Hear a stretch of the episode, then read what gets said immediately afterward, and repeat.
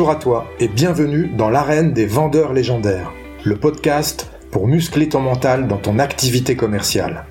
Je suis Marc Robert, fondateur d'Optimus Academy, accompagnement de la performance commerciale. On va aborder l'approche mentale de la vente pour développer les compétences nécessaires et pour prendre du plaisir dans cette activité. Comme dans le sport, ce sont tous les aspects psychologiques qu'il conviendra d'optimiser pour atteindre et maintenir l'état idéal de performance. Je t'invite à t'abonner, à partager et surtout à noter 5 sur 5 ce podcast pour le faire connaître à tous ceux qui veulent développer leur plein potentiel dans la vente. Tu peux aussi rejoindre la communauté Optimus Academy en t'inscrivant à la newsletter que tu recevras tous les jeudis dans ta boîte mail et où je te partagerai mes conseils pour faire de ton mental la forteresse de ta réussite commerciale. Si tu veux obtenir des résultats que tu n'as jamais eus, tu dois être prêt à faire des choses que tu n'as jamais faites. Tu es prêt? Alors c'est parti.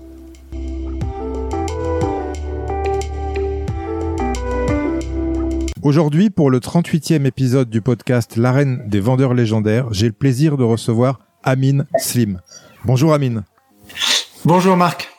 Comment vas-tu Et déjà, est-ce que tu peux te présenter, s'il te plaît? Bien sûr. Bah écoute, je vais très bien. Merci pour l'invitation, ravi d'être euh, d'échanger avec toi. Euh, pour me présenter, version courte ou version longue du coup, euh, Marc? Ah, La version euh, version longue, pourquoi pas? Version longue, un peu de temps. Ok, euh, alors euh, 10-12 ans euh, dans la vente, j'ai commencé euh, en tant que commercial en start-up chez chez Job Teaser. j'étais spécialisé grand compte, j'étais leur premier sales à l'époque. Ensuite j'ai eu la chance d'être chassé par LinkedIn pour rejoindre LinkedIn justement au siège européen à Dublin où j'ai commencé en, en tant que BDR et euh, après sept ans j'ai fini euh, directeur euh, là-bas soit en ouvrant un marché. en parallèle je me suis certifié coach et après ça je suis rentré en France. Euh, j'ai développé mon business de coaching et de mentoring euh, et j'ai rejoint AdScale, euh, qui est une boîte qui accompagne les scale-up à se développer, euh, à développer leur structure commerciale et leur performance commerciale. Et donc je suis chez AdScale depuis un an et demi et j'opère euh, chez les scale-up en tant que VP CSO, et je les aide à structurer un peu leur force de vente. Voilà. Bon, c'était plutôt une version courte du coup. D'accord.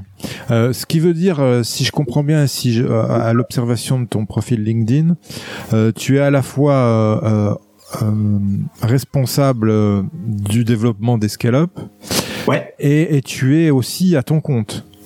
Exactement. J'ai ces deux activités là, tout à fait. D'accord.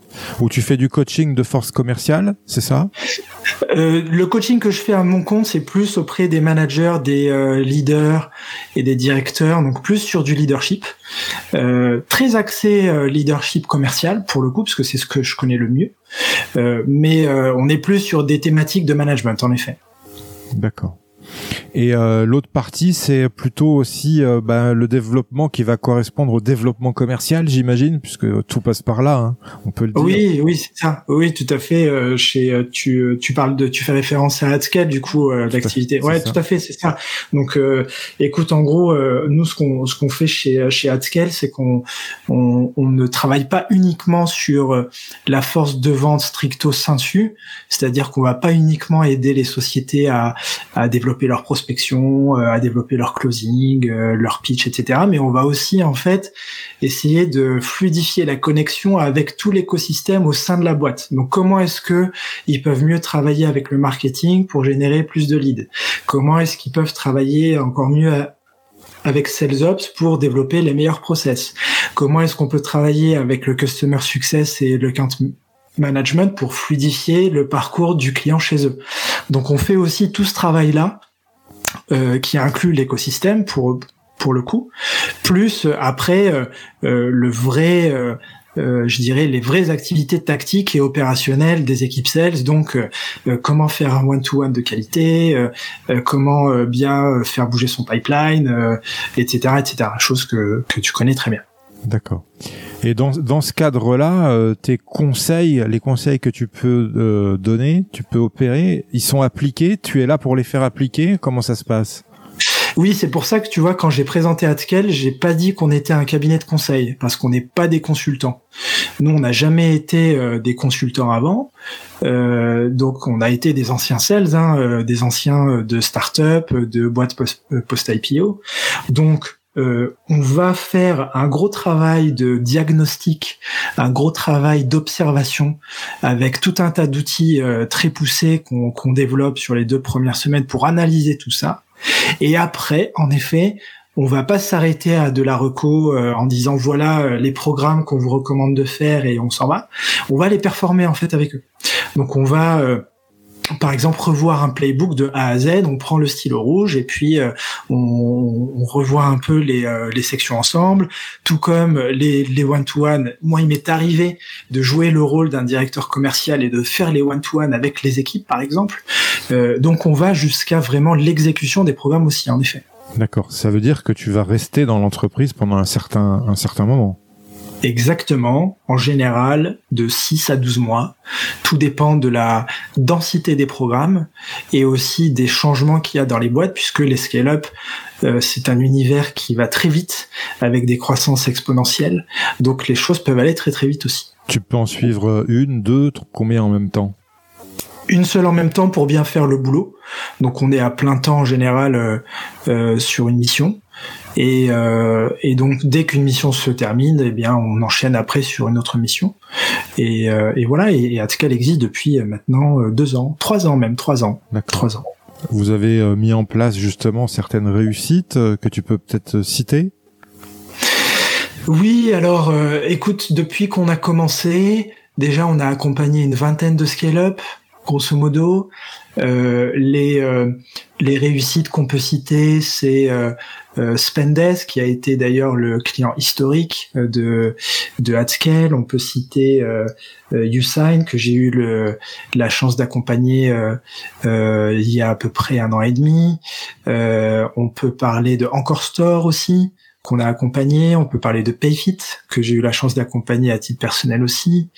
Euh, donc voilà, ce, des, euh, des licornes, euh, euh des, euh, des sociétés en, en, série B, en série C majoritairement, et plein d'autres, plein d'autres aussi. Qui ont fait ou non des levées de fonds d'ailleurs. Ah oui, bah c'est souvent l'élément déclencheur. Dès qu'on voit en fait qu'une société boucle une levée de fonds de série B notamment, euh, c'est là où nous on va euh, en fait leur proposer euh, notre aide et puis notre collaboration, puisque souvent ce qu'on constate, hein, c'est que il y a beaucoup de scale-up en France où dans l'immobilier, on parle de primo-accédant. Dans le monde des scale-up, on peut parler de, primo-entrepreneur ou de primo-levé, puisque il y a beaucoup de profils qui en fait grandissent un peu avec ces boîtes-là, qui passent 4, 5, 6 ans. Euh, les cofondateurs sont encore les C-level qui, euh, qui gèrent ces boîtes-là. Et donc, ça veut dire que euh, ils n'ont pas forcément en fait pu aller euh, euh, expérimenter ou en tout cas dupliquer, voire euh, tripler ces expériences-là dans d'autres sociétés, puisque c'est leur bébé. Et c'est là où nous, en fait, on va venir euh, bah, partager un peu toutes les expériences qu'on a pu avoir dans des euh, sociétés cotées en bourse, dans des scale-up, dans des start up aussi. Euh, et, et, souvent l'osmose euh, et la collaboration se passent très très bien puisqu'on parle le même langage et nous on est très euh, on est très, comment dire, euh, euh, très agnostique. On ne vient pas pour faire du copier-coller, mais on, essaie vraiment de comprendre de manière très profonde comment est-ce qu'ils travaillent et puis ce qui fait leur force, etc. pour se dire, OK, il y a peut-être ce programme-là, si on le décline de telle façon, ça pourra marcher chez eux. Donc testons-le, on va le recommander, on teste et puis après on voit les résultats. Ce qu'il y a de bien en sel, c'est qu'on voit tout de suite avec les KPI si ça bouge ou pas, quoi.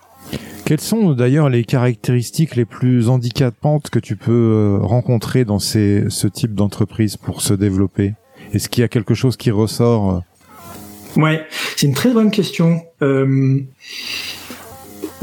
là, comme ça, spontanément, j'en vois trois.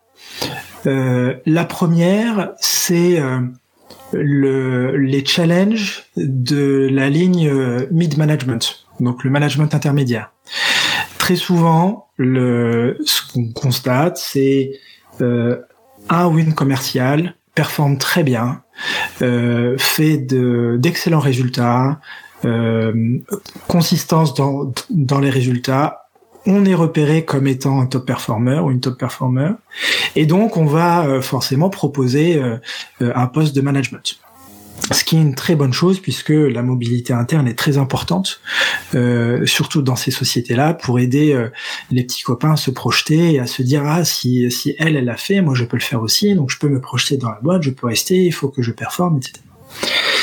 Euh, et donc arriver sur ce poste de management, c'est là où les choses se gâtent un petit peu puisque c'est un autre métier. On passe de manager des comptes à manager euh, des hommes et des femmes. Euh, et c'est pas du tout la même chose euh, ce n'est pas parce que on a été euh, très bon joueur de basketball qu'on sera un, très bon coach. Ça peut arriver mais c'est pas systématique. Et donc c'est là où il y a besoin de support c'est là où il y a besoin d'un onboarding spécifique à ne pas confondre avec l'onboarding des nouveaux embauchés mais il est nécessaire désormais d'avoir un onboarding pour les managers aussi du coaching du mentoring. Et c'est là où le bas blesse, puisque comme les scale-up euh, ont une croissance exponentielle, comme les choses vont vite, eh bien, il se peut que même les directeurs au-dessus ne prennent pas forcément le temps d'accompagner ces personnes-là. Et c'est là où nous, on voit un énorme euh, creux euh, et tous les dommages collatéraux qui ont avec, puisque on se sent très vite surmené, euh, il y a un peu ce syndrome de marteau et l'enclume puisque on, a les équipes qui font pression et on a aussi la pression des dirigeants qui fait qu'on se retrouve en fait euh, coincé entre ces deux forces euh, sans forcément avoir des des pistes et, des solutions. Donc c'est vraiment délicat. Et c'est là où nous, en fait, on voit qu'il y a un vrai besoin de les accompagner. C'est entre autres pour ça, moi, que j'avais commencé ma deuxième activité, c'était pour, pour accompagner ces gens-là dans un premier temps. ça, c'est le premier sujet qui revient souvent. Le deuxième, c'est, euh, euh, et j'avais vu passer plusieurs posts sur LinkedIn d'ailleurs euh, sur cette thématique-là, c'est qu'en France, les fonctions de sales ops sont encore naissantes. C'est encore un monde nouveau. chose qui est très présent dans les sociétés américaines, euh, euh, voire aussi anglo-saxonnes. Euh, maintenant, on comprend qu'il faut gérer la vente avec de la data. On comprend qu'il faut gérer la vente d'un point de vue macro. On comprend du coup qu'il faut qu'il y ait des experts et des spécialistes qui puissent analyser le marché, qui puissent fixer les bons objectifs, euh, qui ne soient pas fixés au doigt mouillé, qu'on puisse comprendre un petit peu bah, quel est euh, le white space qu'on a sur tel pays, sur telle région, quel est le produit qui marche le mieux Est-ce qu'on a un pitch dédié à ce produit? Donc toutes ces choses-là, c'est vraiment euh, le, le, job hein, de, euh, des fonctions sales ops. Et les sales ops euh, sont encore un peu le parent pauvre des scale-up. donc ça, c'est le deuxième sujet qui revient. Et le troisième, qui est un peu lié à celui-là, à ce deuxième, c'est euh, un autre business partner interne qui est important, c'est tout ce qui est sales enablement. Ce sont encore des fonctions, encore une fois, euh, balbutiantes, euh, et on se rend compte qu'aujourd'hui, eh bien, on peut pas en fait considérer des commerciaux comme étant un produit fini quand ils arrivent chez nous, mais comme étant euh, des diamants qui est brut, qu'il faut un peu sculpter, qu'il faut un peu tailler. Et ça, on a besoin d'experts aussi sur de la formation, sur euh, de la mise à niveau quand on sort un nouveau produit, sur de la mise à niveau quand on a des nouveaux process, euh, sur est-ce qu'on connaît bien les concurrents. Euh, on, on, accompagne nous pas mal de sociétés dans la fintech euh, ou dans des euh, sur des secteurs très très précis et très méticuleux où il faut connaître par exemple les aspects légaux, les, les aspects légaux pardon, les aspects juridiques. donc tout ça, il y a besoin d'un focus et Sales Enablement peut nous aider à faire tout ça. Donc voilà un peu les trois, euh, je dirais, pour répondre à, ta question, les trois sujets qui peuvent revenir. Et il y en a d'autres, hein, mais c'est les trois premiers qui me sont venus en tête. D'accord. Bah merci pour cet éclaircissement. Surtout que ça va certainement donner des idées de de carrière à, certaines personnes qui nous écoutent, puisqu'il y a des besoins. Il y a des besoins. Absolument, absolument. Ok, Amine, une question euh, par rapport au métier commercial. Comment toi, tu en es venu au métier de, de vendeur au départ? Oh bah je pense comme beaucoup de gens un peu par hasard. Hein. Euh, je, à ma connaissance, je, ne connais pas une personne qui m'a dit ma vocation, ça va être d'être commercial. Donc, euh, euh, je pense euh, comme beaucoup par hasard. Euh, C'était juste une question d'opportunité. Hein. J'ai eu l'occasion de faire un, stage de courte durée dans une start-up. Et, et, et j'ai beaucoup aimé ça. Qu'est-ce que j'ai aimé en fait Ça a, ce qui a ce qui a fait écho, c'était la résolution d'un problème. C'était j'ai un problème en face, euh, je vais vous aider à le résoudre et on va le, le résoudre ensemble. Et la deuxième chose, c'était le côté un peu euh, relationnel, communication. Euh, qui, euh, qui, qui, euh, qui m'attirait beaucoup. J'ai trouvé ces deux éléments-là dans le métier de, de la vente, mais comme on peut les trouver dans d'autres métiers, il s'est trouvé que j'ai une opportunité là-dessus. Et puis bah après, euh, j'ai été attiré par le côté compétition, le côté challenge.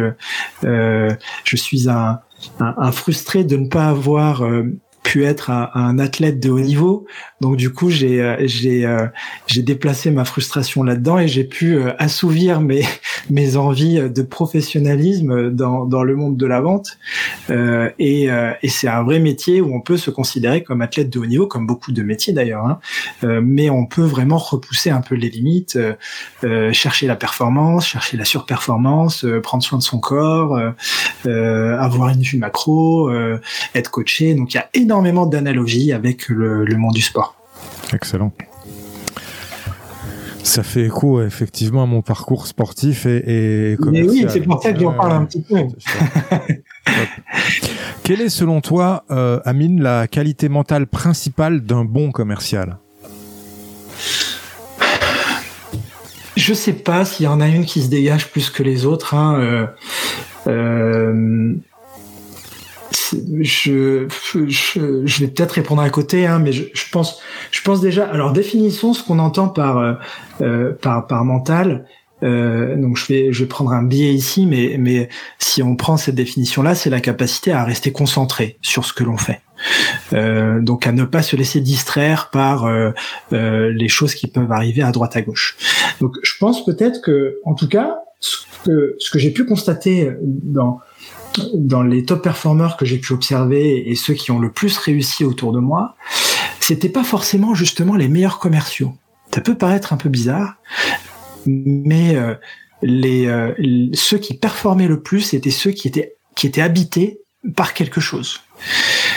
Et c'est ça qui m'a marqué. C'est euh, c'est quelque part cette obsession de euh, de je me sers de ce métier de la vente comme un moyen pour euh, l'objectif que je souhaite atteindre. Alors, il y en a plusieurs du coup. Il y en a qui fixent un objectif euh, monétaire, pécunier.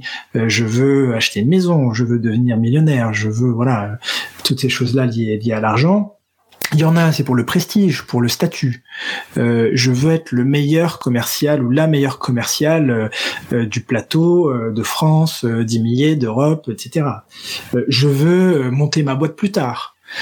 donc tous ces gens-là qui avaient en fait, qui étaient habités par une mission et qui du coup en fait se donnaient les moyens pour l'atteindre, c'était ceux qui ont, je, de ce que j'ai observé, qui ont le mieux performé.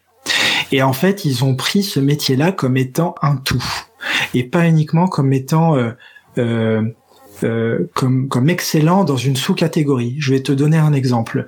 je me rappelle que moi à l'époque, j'étais pas celui qui pitchait le mieux, celui qui était le meilleur en prospection, celui qui répondait le mieux aux, aux objections. Il y avait des gens largement meilleurs que moi dans ces domaines-là. En revanche, moi j'arrivais en fait à être plutôt moyen plus bon dans à peu près tous les domaines.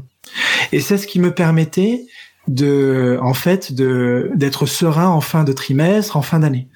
Euh, et je pense que justement, c'est peut-être ça qui fait euh, euh, la différence entre les performeurs et les top performers. C'est le fait d'être habité par une euh, un objectif euh, qui soit ambitieux et aussi d'avoir, d'être capable d'être un peu couteau suisse généraliste sur un métier qui est complexe, parce qu'on nous demande de faire un territory planning, donc d'être analytique, tout comme de, euh, de closer un deal euh, avec quelqu'un de compliqué, donc euh, intelligence émotionnelle. Si on prend les deux, ça peut être un petit peu paradoxal, mais on a besoin des deux. D'accord, top. Ça veut, ça fait penser à une qualité quand même qui est, qui est assez importante dans, dans ce métier commercial, c'est l'adaptation, ta qualité d'adaptation. Oui, donc tu vois, tu as résumé tout ce que je viens de dire en un mot. Donc oui, c'est parfait. Justement, prochaine question. Si tu devais résumer la vente en un verbe, quel serait-il? Oh là là. Tu, me poses des questions compliquées. Je suis, obligé de me positionner là. Euh, en un verbe, euh, en un verbe, euh, alors je le transforme en verbe, rester humble. Pourquoi? Parce que le succès d'aujourd'hui fait pas le succès de demain. donc un, trimestre réussi, ne veut pas dire que le prochain est déjà dans la poche. Euh, c'est d'ailleurs bien parce que en fait, ça permet de retomber sur terre tout de suite. Quand on remet les compteurs à zéro euh, d'un trimestre à l'autre d'une année à l'autre ou d'un mois à l'autre, hein, peu importe les rythmes fiscaux euh, que les sociétés ont, ça, ça nous met en face de nos réalités, quoi. Donc, je dirais rester humble. J'aime j'aime ça parce que tu peux tout à fait avoir une grosse réussite et puis euh, euh, ramer après pendant six mois. Hein. Et oui, et oui, et oui. C'est j'allais dire c'est facile. Euh, ça peut arriver de d'exploser un trimestre et faire 200%. chacun peut connaître cette réussite-là. En revanche, ceux qui sont à plus de 100% chaque mois des 12 mois, là, ça c'est un petit peu plus coriace. Et là, du coup, on voit vraiment euh, ceux qui se remettent en question chaque euh, chaque mois. Ça, ça fait écho au sport et à la compétition, ça. Ça, c'est vrai. Absolument. Quelle est ta vision du métier commercial en 2022 Alors, je vais te partager quelque chose. Euh, je j'ai constaté il y a sur les deux dernières années depuis que j'accompagne des scale-up avec Adscale, euh, et, et je, je, je suis pas du tout euh, vieux, donc je veux surtout pas faire mon euh, le, le, vieux qui euh, qui dit n'importe quoi. Mais euh, je trouve qu'en 2022, en fait, on a fait énormément de progrès pour automatiser plein de tâches. Je pense notamment au début du funnel avec tout ce qui est lead automation, lead generation, prospection, email automatique, etc. Et nous, on a constaté un, énorme euh, vide dans la prospection euh, plutôt outbound. Et je vais te donner un exemple. Euh, c'est c'est l'un des cofondateurs de Hadscale qui m'a qui m'a inspiré là-dessus. Sur sur mon LinkedIn, j'ai mis mon numéro de portable en public. C'est-à-dire que si tu vas sur mon profil LinkedIn et que tu cliques sur coordonnées, tu as mon numéro. Je reçois 4 à 5 messages par jour de, démarchage. Dans ces gens-là, il y a des gens qui consultent mon profil. Et eh ben, j'ai pas reçu un seul appel depuis que j'ai activé euh, et que j'ai mis mon numéro de portable. Et je l'ai fait maintenant depuis 6 mois. Pas reçu un appel. Ça, veut dire quelque chose. Donc, euh, ce que je veux dire par là, c'est que euh, on, a, alors peut-être que c'est notre faute, où on a dit que le call calling était désuet, que maintenant il faut faire du social selling, etc. Mais il n'empêche que quand on a le numéro de téléphone de quelqu'un qu'on veut démarcher, c'est peut-être plus facile que d'envoyer un email automatique euh, à 100 personnes. Donc je trouve que tu vois en 2022, bah, paradoxalement, tous les progrès qu'on a pu faire en technique, en outils, euh, tool stack, etc., bah, nous a un petit peu peut-être fait faire un pas en arrière. Euh, donc c'est peut-être un peu le premier constat que je vois. Euh, le, deuxième constat, peut-être sur 2022, euh, et peut-être que c'est un peu dû à la Covid et un peu à ça aussi, c'est que la Covid pour beaucoup de scale-up, alors beaucoup, je sais pas, je me, je m'avance peut-être un peu, mais en tout cas pour certaines d'entre elles, a pu être une source d'opportunité parce que télétravail, parce que digitalisation, et donc beaucoup de software, beaucoup de, de boîtes tech ont pu surfer un peu sur cette vague-là. Et qui dit du coup euh, euh, opportunité de marché, dit beaucoup d'inbound. Euh, ce qui a un peu déformé la vente euh, et un petit peu influencé le premier discours qu'on a. puisqu'on avait déjà des clients avec un certain intérêt. On avait des clients qui étaient déjà un peu euh, plus à même en fait euh, de d'écouter, d'aller un peu plus loin sur le sur le cycle de vente. Et on a peut-être un petit peu perdu ce muscle de répondre aux objections, de euh, de vente un petit peu plus complexe, de euh, je vais aller chercher un petit peu plus.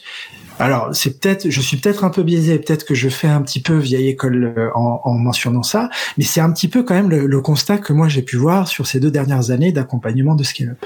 D'accord. Tu le partages ça, euh, Marc, ou, euh, ou je dis n'importe quoi? Non, non, mais il est vrai qu'on peut le constater. le commercial pense que le marketing et tous les outils qu'il va avoir autour vont lui faciliter la tâche dans le sens où il va avoir moins de choses à faire pour prospecter. Or, c'est une erreur totale. Euh, mm. Rien de mieux qu'un cold calling comme un cold call comme tu le disais. Rien de mieux qu'une prise de contact réelle. Rien de mieux qu'un échange réel plutôt que se réfugier derrière. Oh bah tiens, le marketing cette semaine ou ce mois-ci m'a pas envoyé assez de leads. Mm. Tu vois Ouais, fait. Absolument, absolument, absolument. Amine, quelles sont les valeurs dans ton activité commerciale que tu défends? Bon, il y a, de l'autobiographie dans ce que je vais te dire, donc euh, ce sont des valeurs personnelles. Hein. Euh, euh, je dirais intégrité. je dirais ça. Alors, c'est difficile de le décrire en un mot, mais le, le fait de résoudre un, problème pour quelqu'un, donc être au service d'eux, des clients. je dirais excellence aussi.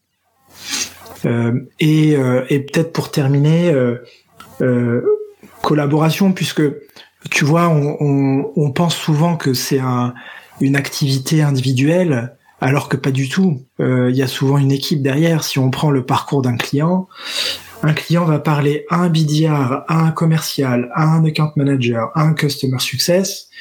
Euh, donc si les quatre travaillent plutôt bien ensemble, il y a de grandes chances que le client soit content. Euh, et euh, je parle même pas de, de l'équipe marketing, euh, ni euh, de l'équipe technique qui, euh, qui résout les bugs.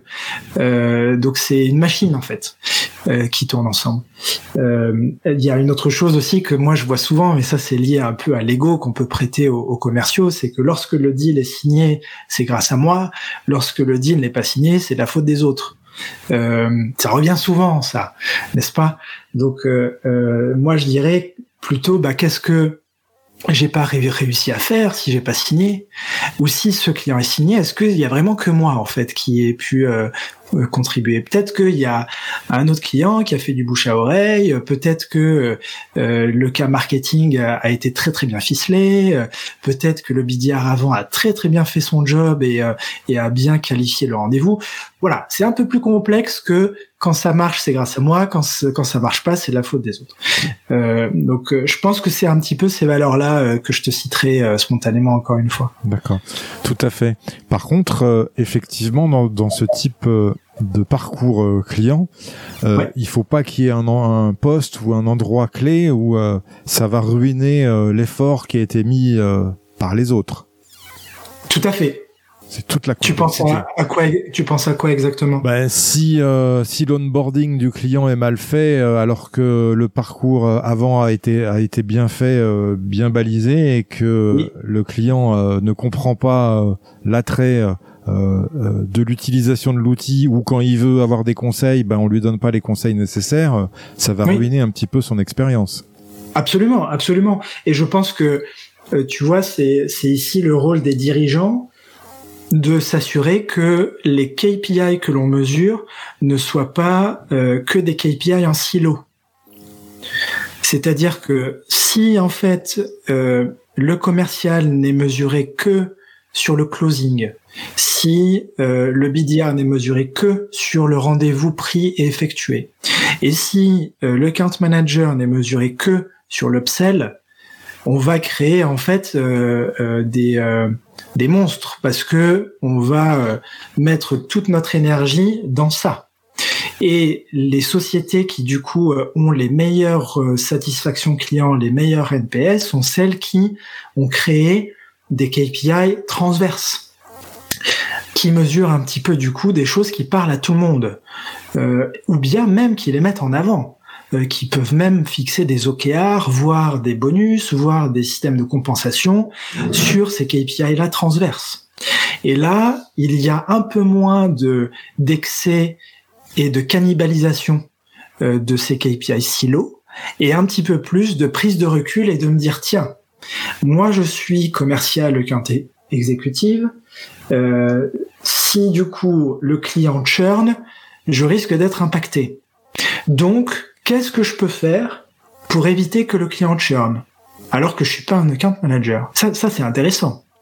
Parce que du coup, ça va nous amener à euh, euh, peut-être euh, il y aura toujours des ventes qui peuvent capoter, ça arrive, hein, mais peut-être réduire un petit peu ces, ces, excès-là. Ça, ça, passe par la mesure de, de quoi dans, dans, ces KPI, par exemple? Ces KPI trans, transverses, tu penses à quoi? Bah, l'exemple que je viens de citer, par exemple, c'est de c'est un système qui puisse euh, en fait euh, récompenser euh, l'upsell peut-être pour un commercial, pour un account exécutif, ou bien de de d'avoir un impact sur le churn aussi.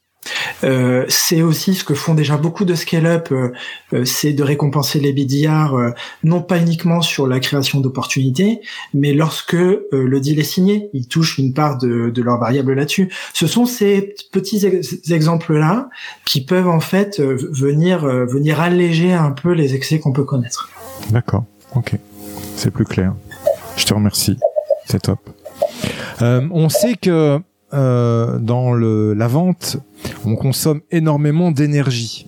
Est-ce que tu as des conseils à nous donner pour savoir euh, bien gérer son énergie euh, dans un parcours commercial, dans une journée, un mois, une semaine? Oui, sujet très passionnant. ici, pour ceux qui nous écoutent, je, je vais m'inspirer d'une source qui est l'une des références en la matière, qui est euh, l'Energy Project fait par Tony Schwartz euh, et qui a théorisé ce qu'il appelle euh, l'énergie management, donc la gestion de l'énergie. Et Tony Schwartz, en fait, explique qu'on a quatre réservoirs d'énergie. un réservoir physique, un réservoir mental, un réservoir émotionnel et un réservoir spirituel. Et il explique dans chacun de ces réservoirs de quoi est composé ce, ce réservoir. Alors pour le physique, c'est facile, hein, c'est peut-être le réservoir que qu'on connaît le mieux. C'est euh, le sommeil, le repos et l'exercice physique, et le quatrième qui est la nutrition. Donc ce sont ces quatre composantes-là. Euh, donc il explique un petit peu comment en fait, quoi faire, comment faire pour euh, alimenter et recharger ces quatre sources d'énergie. Donc pour répondre à ta question, euh, moi, ce que j'ai pu faire par le passé, notamment chez LinkedIn, où, c'était même devenu euh, une habitude trimestrielle qui a été instaurée par l'un de nos, de nos leaders, c'était en fait de faire un, atelier d'énergie management chaque début de trimestre où on faisait un petit audit de comment on se sentait pour chacun de ces énergies. Donc on avait une feuille avec un questionnaire, on se mettait des notes, il y avait 6-7 euh, questions par euh, réservoir d'énergie et, euh, et, ça nous permettait de nous évaluer un petit peu. Est-ce qu'on était en burn-out, est-ce qu'on était motivé, etc., etc. Donc ça c'est la première chose. La deuxième chose, par rapport à, ta question, Marc, c'est euh, l'importance du repos. Et là, je parle aux, sportifs que tu, que tu étais, c'est que quand on regarde euh, Novak Djokovic, euh, Ronaldo, je parle de leur performance, hein, quand on regarde leurs habitudes, ce sont ceux qui ont poussé la culture du, du repos à fond. Novak Djokovic euh, prend un bain glacé dès la fin d'un match de tennis. Ronaldo a euh, est un maintenant je pense qu'il y a tellement de documentaires autour de ça, c'est c'est un euh, euh, forcené de, euh, du, du, du, repos, du sommeil. Il fait pas des, des nuits complètes, mais il fait euh, des, des, cycles de 90 minutes qu'il espace dans la nuit, etc. Donc en fait, ce sont des, des, obsédés du repos, à tel point qu'ils ont modifié leurs habitudes de manière drastique, comme Ronaldo, pour pouvoir recharger en fait leur corps. Et ben nous c'est pareil, les commerciaux. Euh, on est aussi euh, tout comme les basketteurs, je crois qu'en NBA ils font 80-84 matchs par saison. Euh, imaginons que chaque rendez-vous client est un match. On en fait beaucoup des matchs dans, dans l'année. Mais est-ce qu'on les prépare? Est-ce qu'on se repose? Euh, Est-ce qu'on prend le temps de bien analyser les choses, etc. Euh, je pense que c'est important, c'est même crucial de si on veut performer, de se considérer comme un athlète de haut niveau en tant que tel, et donc de se donner les moyens pour. Et les moyens pour, c'est préparation, c'est repos, c'est gestion des temps forts, temps faibles, c'est aussi euh, euh, gérer les grosses émotions qui peuvent arriver, hein, qu'elles soient euphoriques ou euh, ou, euh, ou difficiles. Euh, donc d'être accompagné, etc. donc je pense que c'est vraiment cette question d'énergie, elle est fondamentale sur des métiers comme comme les nôtres. Excellent, je te remercie pour tout ça. J'irai voir ce que propose Tony Schwartz que je ne connaissais pas. Mhm. Et je suis d'accord, je suis un adepte de la sieste, par exemple. Et euh, la sieste qu'on faisait toujours aussi avant les matchs de basket, hein, euh, avant de passer à la collation, avant le match du soir. bien sûr, bien sûr. Bien sûr. Et là, tu vois ce que tu cites la marque. Euh, imagine euh, toi faire deux matchs d'affilée. Euh, et eh ben c'est exactement ce qu'on fait quand on fait des calls en back-to-back, euh, deux, deux grosses démos par exemple d'affilée. C'est dur, hein, on en ressort lessivé. Euh, et, euh, et ça demande un peu de repos, tu vois. Tu as tout à fait raison. C'est clair. Moi, par exemple, je peux pas faire plus de trois rendez-vous euh, physiques de vente dans la journée. C'est au-delà de mes forces. Ouais, ouais, tout à fait. Euh, et, et peut-être pour terminer là-dessus, j'en parle parce que ça fait toujours un peu sourire. Euh, euh, quand on explore un petit peu tout ce qui est énergie, etc., on va forcément à un moment tomber sur euh, tout ce qui est exercice de pleine conscience, méditation, etc. Et, je voulais juste partager mon expérience avec la méditation. Euh, moi, ça m'a pris cinq fois. J'ai dû m'y prendre à cinq reprises avant d'en faire une habitude. C'est-à-dire que la première fois où j'ai entendu parler de la méditation, euh, j'étais en mode euh, trop euh, euh, recherche de la performance. Donc j'ai fait 10, 10, minutes, même pas, j'ai dû faire 5 minutes et j'ai dû dire il se passe rien au bout de 5 minutes, c'est pas fait pour moi, j'arrête. S'en est suivi un deuxième, troisième, quatrième essai où à chaque fois j'essayais un petit peu plus mais ça marchait pas.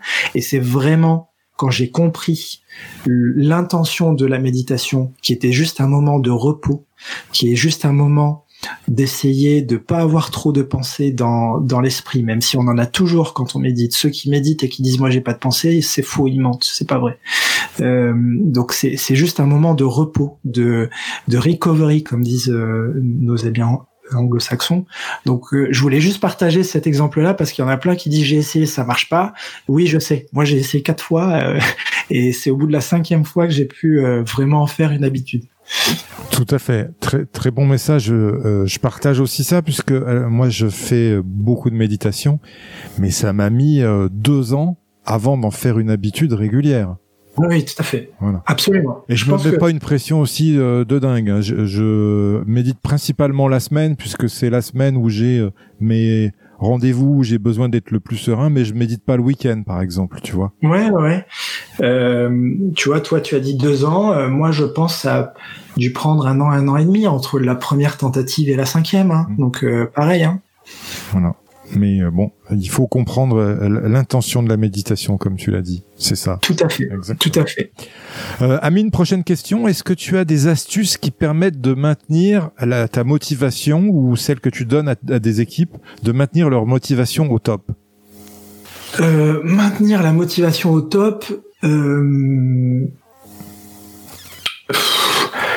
Je sais pas si c'est une, une méthode. En tout cas, c'est plus un mindset euh, c'est que je pense que ce qui est difficile, on est d'accord, c'est quand la motivation est au plus bas. Euh, parce que gérer la motivation quand elle est là, ça va, on se sent fort, puissant, il n'y a pas trop de, de problèmes. En revanche, c'est peut-être plus de la gérer quand euh, c'est un peu plus dur. je me rappelle en, je crois que c'était en 2014, j'ai sur un trimestre, j'ai dû passer sept semaines sans, sans, sans rien closer sur un trimestre, c'est beaucoup. Hein. Il y a deux semaines dans un trimestre, sept semaines à zéro, ça fait mal. Euh, et là, et là, je pense que c'est là où pour le coup, euh, ceux qui peuvent nous écouter vont se reconnaître, c'est qu'on est tous passés par des moments comme ça, de vache maigre, la traversée du désert, qui est un peu difficile. ce qui m'avait aidé à l'époque, c'était de me réfugier dans ce que je faisais de mieux, c'est-à-dire de me réfugier dans ce que je pouvais contrôler. Et qu'est-ce qu'on peut contrôler quand on est commercial? C'est son activité. Et donc en fait, je me suis euh, euh, forcé mentalement à maintenir un très haut niveau d'activité, même s'il y avait rien qui rentrait. Donc c'est très paradoxal parce que mentalement, euh, on se dit je, travaille, j'y arrive pas, il y y a rien qui rentre. Ça veut dire que ce que je fais ne sert à rien, donc je vais arrêter de faire ce que je fais. Donc c'est faut, faut arriver à mentalement prendre le contre-courant de cette pensée un peu toxique et de se dire il faut continuer, ça ne peut pas rester comme ça vitam aeternam. Je vais continuer à faire ce, que je fais. Certes, je peux peut-être rectifier le tir parce que peut-être qu'il y a des choses que je ne fais pas très très bien. Donc, euh, je vais peut-être regarder si je peux faire les choses différemment, mais je dois surtout continuer. Euh, et, euh, et ceux qui continuent à prospecter, ceux qui continuent à passer du temps au téléphone, ceux qui continuent à faire leurs démos, euh, ça se débloque. Alors attention, il n'y a pas de happy ending. Je dis pas que on va tous faire nos trimestres à chaque fois, mais en tout cas, il y a des choses qui se passent et c'est dans ces moments-là où on peut arriver à peut-être créer des nouveaux modes opératoires, des nouvelles façons de travailler, etc. Donc je pense que la motivation, euh, elle est difficile quand c'est euh, en temps faible. Et en temps faible, je pense qu'il faut se réfugier dans qu'est-ce que je peux contrôler. Parce que il y a plein de choses qu'on ne peut pas contrôler. On peut pas contrôler le nombre de leads qu'on reçoit. On peut pas contrôler euh, la réponse d'un client, même si on a très bien fait le process. voilà, il y a plein de facteurs qu'on ne peut pas contrôler. la deuxième chose, c'est que dans la motivation, très souvent, ce qui, ce qui arrive, c'est qu'on peut très vite euh, euh, se renfermer dans sa coquille quand ça va pas euh, et s'isoler. Et du coup, commencer à ruminer, commencer à, à mettre en place ce fameux cercle vicieux de mauvaises pensées, et on n'en sort plus. et ici, je pense que c'est c'est d'autant plus important de faire preuve de vulnérabilité, de faire preuve aussi de transparence, euh, c'est pas évident quand on a euh, un certain ego, mais c'est nécessaire parce que quand on dit j'y arrive pas, quand on dit j'ai besoin d'un peu d'aide, et eh ben c'est peut-être là où justement on peut aller chercher des choses qu'on n'avait pas avant. Alors euh, la vulnérabilité, attention, c'est euh, je crois que c'est René Brown qui en parle très très bien. Il faut pas la révéler à n'importe qui. Euh, elle, la vulnérabilité, euh, elle est choisie auprès d'une certaine audience.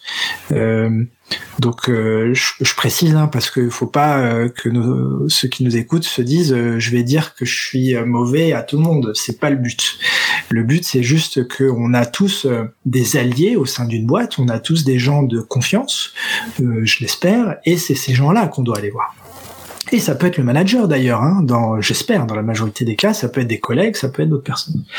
Et, euh, je pense que c'est dans ces moments-là où on peut euh, arriver à, trouver une nouvelle source d'énergie. Euh, et après, voilà, bon, la troisième, tu vas me dire ce que tu en penses, hein, mais je, pense que ce qui est difficile, c'est c'est qu'on peut être très vite pris dans cet engrenage de compétition, de surenchère, de performance.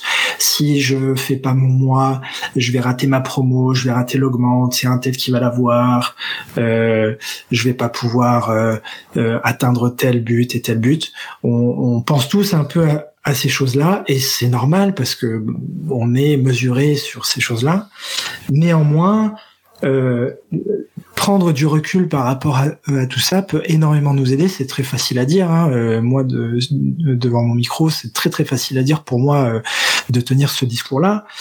mais il n'empêche que si on se rappelle pourquoi on est là, si on se rappelle pourquoi on a rejoint cette société, pourquoi est-ce qu'on est commercial, quel est notre but à moyen long terme, si on se pose toutes ces questions-là, je dis pas que ça va résoudre tous les problèmes, mais en tout cas, ça va permettre d'apporter un peu de nuance en fait à ces, euh, ces pensées un peu polluantes.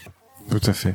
Et encore une fois, tu l'as, tu l'as, tu l'as tellement bien dit, être un peu le dans le stoïcisme du commercial, euh, être uniquement sur ce que je maîtrise, quoi. Absolument, absolument. Et merci de, de, de mentionner ça puisque c'est, c'est un sujet qui me tient à cœur aussi, le stoïcisme. Euh, quelle est la, compétence dans le cycle de vente sur laquelle euh, tu, fixes euh, tes axes de progression ou sur laquelle tu fixes les axes de progression de, des équipes? Souvent, nous, moi, ce que j'ai observé, c'est qu'on va tout de suite dire, on va tout de suite se dire, j'ai pas fait mes chiffres parce que je suis pas bon en closing. C'est souvent ce qui revient. Et c'est peut-être vrai. Euh, je dis pas que que c'est que c'est faux. Néanmoins, euh, quand on regarde un petit peu les, euh, les conversion rates entre les différents stages, euh, il y a une tendance qui se dégage. C'est la qualité de l'appel de, de, découverte. Donc moi je dirais que c'est pas tant le closing souvent qu'il faut améliorer. Je dis pas que c'est pas le cas, hein, il faut travailler dessus, mais souvent le conversion rate du, euh, de la disco, de l'appel de, de, découverte, est celui où il y a le plus de, euh, de gap. Parce que, on, je caricature un peu, mais très souvent, on a tellement cette frénésie et cette impatience d'aller pitcher les produits qu'on passe un peu trop vite sur euh, est-ce que mon prospect a un problème? Si oui, lequel est-il? Est-ce que moi je peux l'aider à le résoudre Si oui, comment? Et je pense que euh, cette étape-là nécessiterait qu'on la fasse peut-être encore mieux, encore plus musclée, euh, quitte à disqualifier. Et ça fait un peu peur de disqualifier parce qu'on va se dire ah je vais pas avoir suffisamment de pipe, euh, euh, etc. Mais le problème c'est que si on, on, fait passer ces appels de découverte au, stage au stage d'après en démo en propal, ça va être dans le pipe, oui bien sûr, mais ça va être du faux pipe en fait. Pourquoi? Parce que c'est euh, c'est un deal qui va rester pendant euh, très longtemps, plus longtemps que la moyenne des autres deals. Euh, et malheureusement, ce qui arrive, c'est que c'est un deal qu'on enlève le dernier jour du mois. Et on va dire, bah ils ont pas signé parce que ils étaient c'était trop cher, par exemple. alors que si on avait fait preuve de force mentale, et tu vois, on en revient euh, aux quatre énergies de Tony, de Tony Schwartz, si on fait preuve de force mentale très tôt et qu'on disqualifie plutôt que de de se voiler un peu la face là-dessus, là c'est on est beaucoup plus en contrôle. Donc je dirais, tu vois, euh, l'appel de découverte avec une, une vraie euh, un vrai travail minutieux sur est-ce qu'il y a un problème ou pas. Mm-hmm et toutes les implications, je suis entièrement d'accord avec toi, que ce problème peut avoir dans l'entreprise. Toutes les implications, que ce soit pour bouger, pour changer le statu quo ou pour ne pas le changer. Tout à fait. Absolument. Et c'est souvent là où il y a des croyances limitantes d'ailleurs. Hein. Euh, si on prend euh, un exemple que je, qui est très récurrent, c'est euh, on vient me voir et puis on me dit euh, je suis pas bon en closing, j'aimerais bien que tu me coaches euh, sur le closing.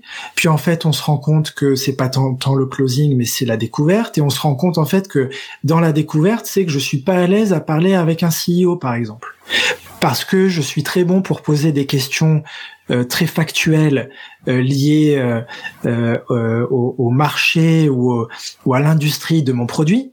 Mais dès qu'il s'agit de poser des questions euh, à 100 000 dollars sur euh, quelle est votre vision à 2-3 ans, euh, où est-ce que vous euh, vous allez, qu'est-ce que vous devez résoudre dans les six mois à venir, et, etc. Là, comme on a moins l'habitude de poser ces questions-là, on est moins à l'aise en fait à, à tenir ces, ces discours high level. Et c'est là où je pense qu'on pourrait aider les commerciaux et puis les managers aussi hein, à vraiment euh, stratégiser, le mot n'existe pas, je suis désolé, mais, mais à, rendre ces discussions un peu plus stratégiques pour justement euh, bah, augmenter la taille du deal, peut-être réduire le, euh, le cycle de vente et à la fin bah, closer.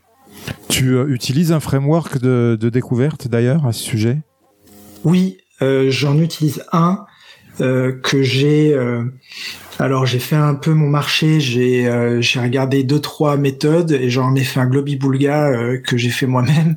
Euh, j'ai fait un podcast dessus chez chez nos amis Train et chez d'ailleurs Alexandre Vaquier sur les héros de de la vente. Tu dois certainement connaître. Bien sûr. donc on en a parlé avec Alexandre. je sais plus quel est le numéro du podcast, mais c'était il y a deux deux ans, deux ans et demi. Donc c'est euh, cette méthode de questionnement que tu vas tu vas donner aux, sociétés que tu accompagnes, j'imagine. Oui, exactement. Et, et, ce que je disais dans les deux podcasts avec OnTrain et puis avec le, les routes de la vente, c'est que bien évidemment, comme tout framework, il faut euh, l'adapter à, à, la taille des comptes que l'on gère, euh, à son produit, etc. Donc, comme toute théorie, il faut l'ajuster par rapport à, à notre pratique Ok. Quel est le meilleur conseil qu'on t'ait donné dans ta carrière, Amine? Alors je sais pas si c'est le meilleur, mais en tout cas c'est le premier qui me vient comme ça en tête. C'est que j'avais eu un, manager qui, euh, qui m'a beaucoup inspiré et, qui continue à, à m'inspirer, qui m'a dit euh, n'aie pas peur de te tromper et plante-toi s'il te plaît. Montre-moi, euh, fais des erreurs, sois confortable à, à l'idée de faire des erreurs. Pourquoi est-ce qu'il m'a dit ça? Parce qu'il voulait que je tente des trucs. Il voulait que je teste. Il voulait pas que je reste dans le statu quo. Et il me disait s'il te plaît, trompe-toi. Euh, et j'avais pas trop compris au début parce que moi j'ai un peu ce défaut d'être un peu perfectionniste. Donc je me suis dit mais qu'est-ce qu'il me raconte? Euh, se tromper c'est pas bien. Euh, et, et, en fait j'ai compris euh, petit à petit et, et ça a été un très très bon conseil Excellent. C'est d'ailleurs un des défauts des management, du mid management que je remarque en accompagnement euh, commercial notamment, c'est que il prend le lead et il laisse plus le commercial euh, discuter. Et en fait, ah au final, le commercial, euh, il se trompe pas, il n'a pas l'opportunité de se tromper pour apprendre et pour comprendre. Oui, ça en revient. Oui, Marc, tu as raison. Euh, ça en revient à ce qu'on disait tout à l'heure sur les, les lacunes de ce, ce management intermédiaire, en fait, puisqu'on leur a pas appris à avoir une posture de coach. Euh, tout, tout, le monde n'est pas n'a pas des compétences innées en coaching euh, et soit c'est comme ça mais du coup aidons ces managers là à avoir une posture de coach et donc plutôt qu'à dire comment faire à poser la question comment est-ce que toi tu ferais? Ça, ça change euh, un one-to-one. Ça devient un one-to-one non plus top-down, mais euh, une collaboration. Et toi, justement, Amine, quel est le conseil que tu donnes le plus souvent? Euh, Quel est le conseil que je donne le plus souvent? Tu vas rire, je pense, parce que c'est complètement à l'opposé de ce que je suis en train de faire, mais c'est d'écouter. Je dis ça parce que je parle beaucoup là, mais mais c'est vraiment euh, quand je dis écouter, euh, on a plusieurs niveaux d'écoute. Hein, euh, l'écoute passive, l'écoute active, l'écoute en pleine conscience. eh bien, je pense que plus on se rapproche de l'écoute en pleine conscience, meilleur on sera dans les actions qu'on prendra après. Et en fait, pourquoi je dis ça? Parce que on a tellement envie de montrer qu'on sait, on a tellement envie de montrer qu'on n'est pas bête qu'on a tout de suite envie de prendre la parole. Euh, on en revient à l'ego encore une fois. Euh, et en revanche, lorsqu'on euh, laisse la parole aux gens, lorsqu'on prend le temps de mettre des silences, eh bien, on crée un environnement propice à l'échange, propice à la conversation. On met les, notre audience en confiance. Et si en plus de ça, quand on prend la parole, on prend la parole pour poser des questions, c'est encore plus puissant. Parce que du coup, on va encore mieux comprendre la personne en face. Euh, donc je dirais que c'est peut-être le conseil que je donne le plus. Bien évidemment, c'est très difficile d'être euh, dans l'écoute active ou de pleine conscience tout le temps. Moi-même, je parfois euh, euh fatigue aidant ou stress aidant, je baisse en qualité d'écoute. Euh, mais si on en fait un, un, un point d'honneur, euh, eh bien, on peut se dire voilà, euh, la prochaine fois, j'écouterai encore un petit peu plus et euh, je, je, je prendrai le temps de vraiment laisser la personne finir sa phrase. Ok. Une question mais, très mal placé, très mal placé de ma part de dire ça vu l'exercice qu'on fait maintenant. Oui, mais c'est normal. on, discute euh, dans ce podcast pour que justement tu nous éclaires euh, sur ton parcours commercial et euh, la carrière commerciale et les conseils que tu pourrais nous, nous apporter. Oui. une question que je pose à tous mes invités. Quelle est selon toi, Amine, ta plus grande qualité commerciale qui te rend unique, authentique et non normée? Ah, elle, est, elle est complexe ta question. Unique, authentique et non normée. Euh, peut-être ce qui a fait euh, mon identité commerciale, euh, c'est c'est peut-être un croisement de deux choses.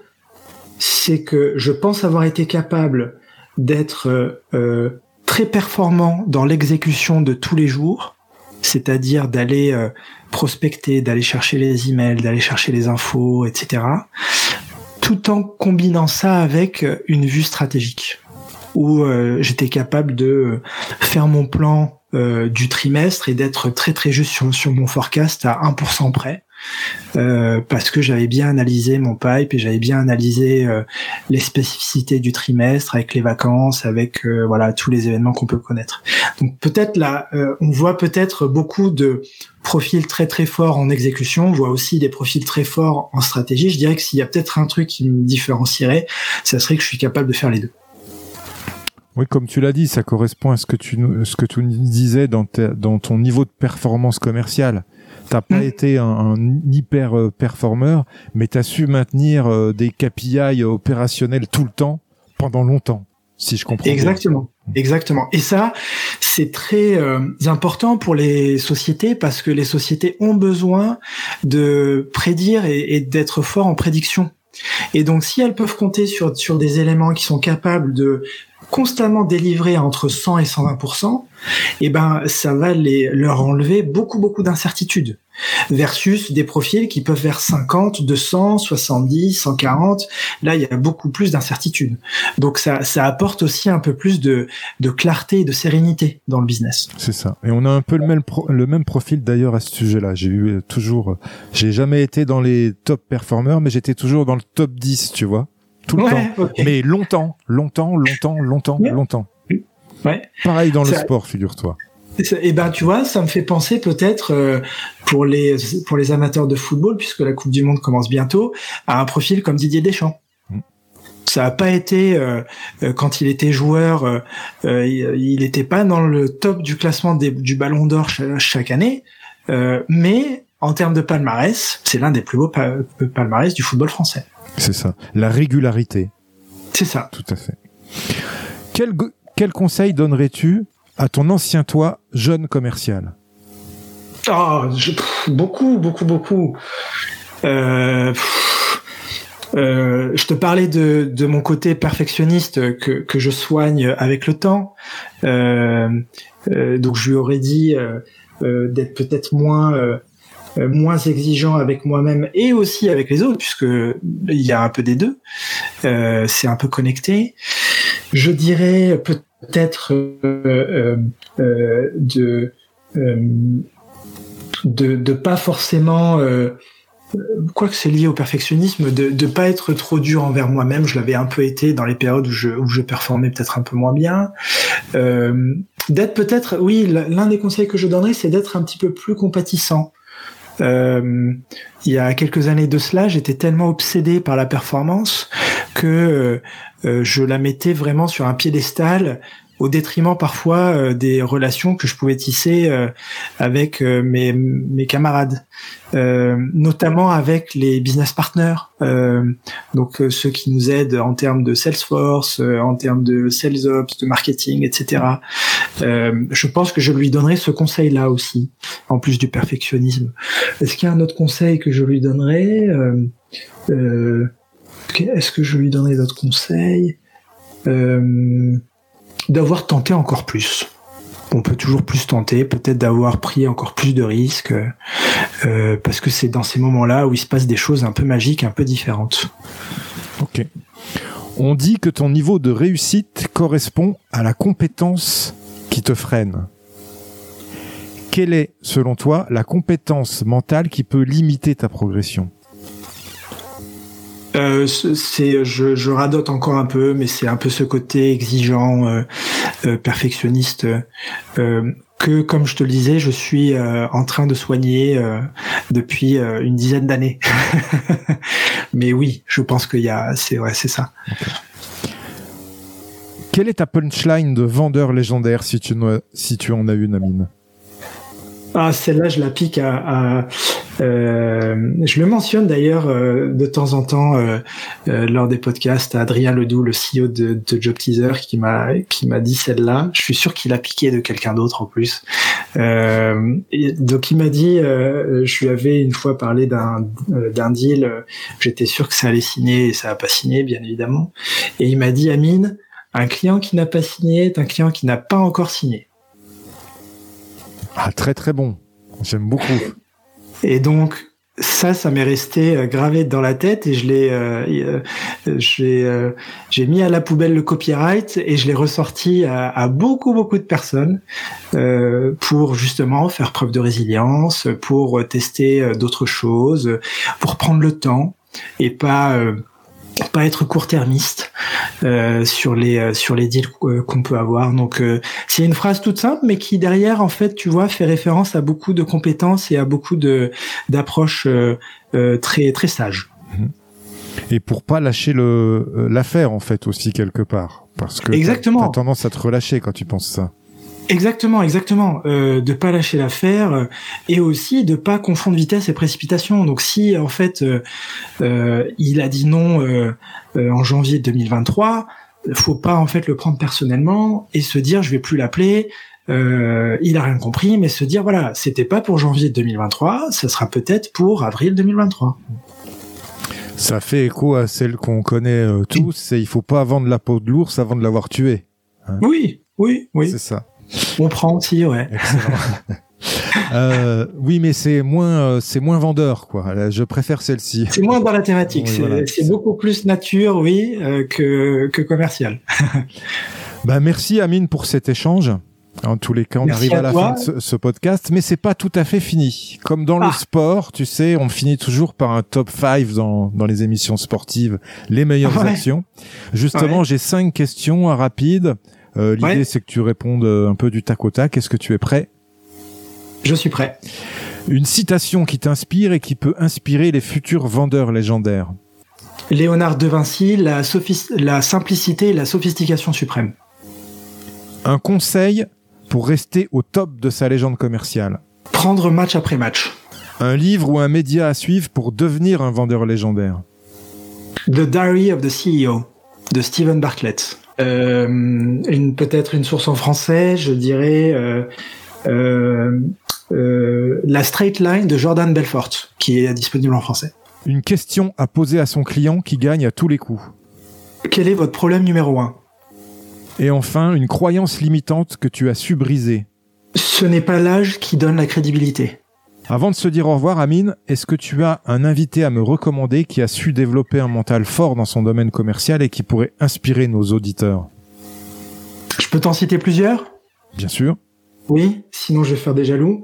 Euh, je mentionnerai euh, mon copain Vincent Coirier, CSO de, de partout. Je mentionnerai Gaël Morisson, VP Sales de Indie. Je mentionnerai Baptiste Lebihan, Sales Director de chez Payfit. Euh, et je mentionnerai François Fillette, le CEO d'Akimbo, qui était le ex-Human School. Excellent, ça me fait du, du contact futur, je te remercie. je t'en prie, je t'en prie. Et enfin, y a-t-il une question, Amine, que je ne t'ai pas posée et que tu aurais aimé que je te pose? Ah, c'est une bonne question, ça.